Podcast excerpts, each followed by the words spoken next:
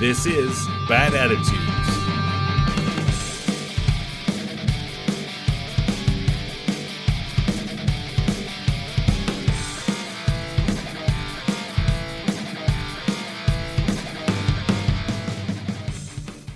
Hello, friends and strangers. Welcome to another episode of Bad Attitudes, an uninspiring podcast about disability. I'm your host, Laura. Today, I further cement my status as a bona fide nerd. I'm cool with that. If you like this episode, share it and the podcast with your friends. Word of mouth is absolutely the best way to grow this podcast and our community. And please make sure you are rating and reviewing the podcast on your preferred platform. It really helps me out. If you'd like to contribute to the show, please visit ko-fi.com slash bad attitudes pod. Your contributions help keep the pod running, and each donation gets a shout out in a future episode. Through July, I will be donating half of each contribution to Everytown for Gun Safety, a movement of parents, students, survivors, educators, gun owners, and concerned citizens working together to fight for public safety measures that protect people from gun violence. Visit everytown.org for more information. For questions, comments, or ideas, email badattitudespod at gmail.com or reach out through social media. Follow at Bad Attitudes Pod on Instagram, Facebook, and Twitter. As always, I want to remind you that disability is not a monolith. My experience as a disabled person is going to be different from the experiences of other disabled people. I am one voice for the disabled community, but I am not the only voice. I am not a gamer. I didn't grow up with a console, although we did briefly have a PlayStation and then a Wii. Video games were just not a central form of entertainment in my life. The most I played video games was when I spent time in the hospital and they rolled one of the pediatric wards games into my room. There was one exception The Sims.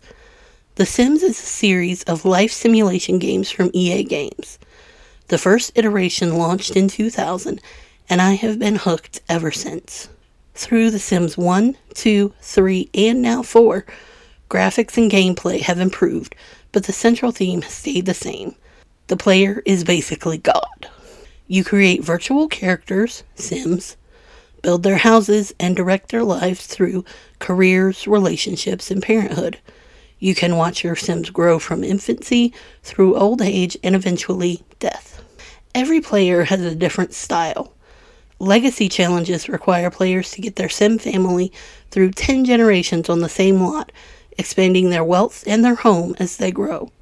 Rags to riches challenges require players to start with no money and no possessions and find creative ways to earn money. Some players focus almost entirely on building residential or community lots. Typically, I play in a general sandbox style. I create a sim or a family of sims and play through their lives as I see fit. I've recently started doing more challenge style playing because the one downside to playing The Sims is that once you reach a certain point, it's no longer very interesting especially in The Sims 4, it's too easy for your Sims to get rich, and with no real big ticket items to purchase, you basically earn money and have nothing to do with it. I started playing The Sims again recently after a hiatus of more than a year. I never got as much enjoyment out of The Sims 4 as I did previous iterations for multiple reasons. One, I have to play on my MacBook, which is my main computer, I would much prefer to have a dedicated PC just for The Sims and any other games, like Hogwarts Legacy, coming soon. Two, The Sims 4 didn't come with story progression, which was a pretty major component of The Sims 2 and 3. Without story progression, nothing happens outside the household you're playing in. All that happens to all the other Sims in your neighborhood that you're not playing with is they get old and die. With story progression, they can get jobs, have relationships, have or adopt children, basically have their own story that adds more interest to the neighborhood at large. They finally added story progression within the last year. Three, like I said before, it's just too easy to reach any goals you set for your family. there's no challenge to playing. And while you are ultimately trying to set up a good life for your Sims without any need for problem solving, it quickly becomes repetitive and boring. The Sims has been surprisingly good about listening to feedback and keeping up with societal changes over its various iterations, but especially with The Sims 4. In The Sims 4, they made it possible for all genders of Sims to wear all clothes rather than limiting masc clothes to masc Sims or fem clothes to fem Sims. They made it possible for Sims of any gender to get pregnant, which is great if you want to play a story involving a trans Sim. They updated the available skin tones to more realistically reflect the beauty and diversity of the real world, and, most recently, you can now customize the pronouns for all of your Sims, and that customization is reflected in game. Something they keep talking about but never seem to make any progress on disabled Sims. Conversations about adding disability to the Sims franchise has been happening for years. Sim gurus, their term for team members who work on the franchise, have said multiple times that they want this to happen. So where are they? Where are the disabled Sims? I'm not going to pretend I know all the ins and outs of developing and working on a game franchise like The Sims. I am well aware it is beyond the scope of my understanding.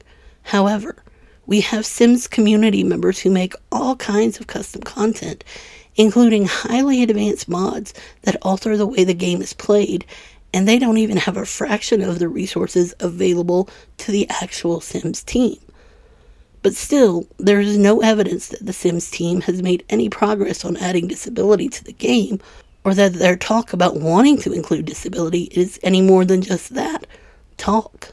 Disability is nuanced, but it would be too much to expect disability in The Sims to be as nuanced as it is in real life.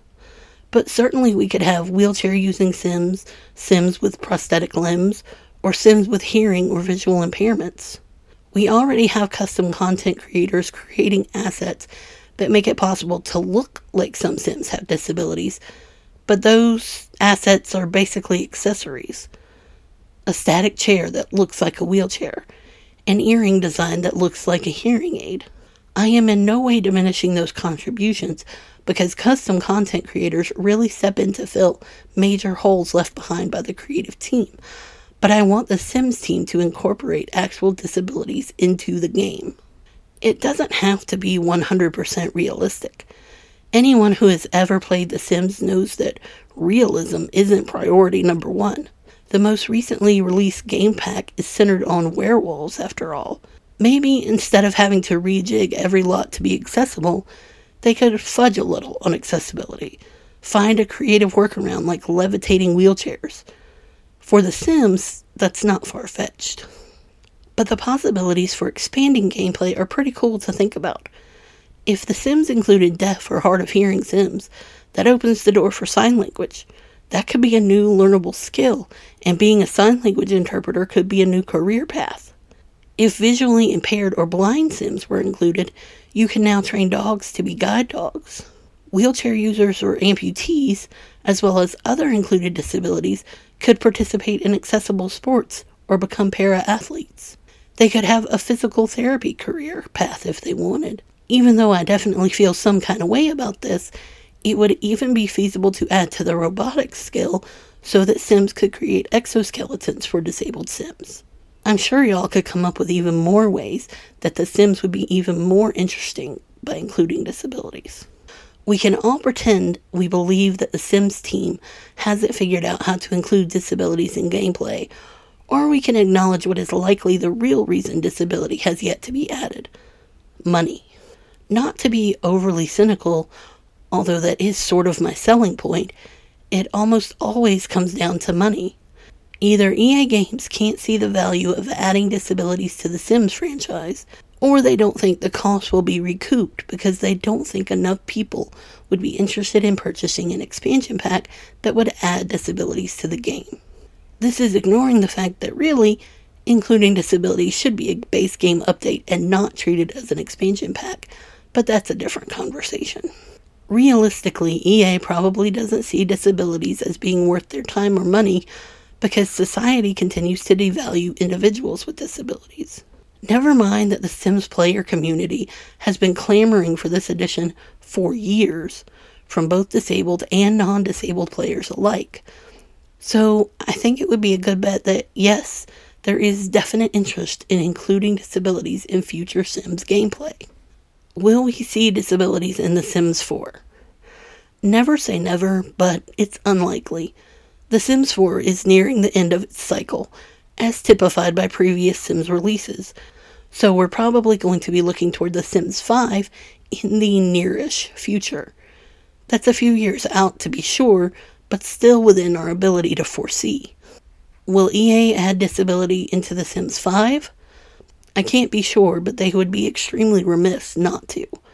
Of course, Sims players have been asking for a farming expansion pack literally forever, and cottage living wasn't released until last year, and it still isn't what a lot of players would consider a pack about farming.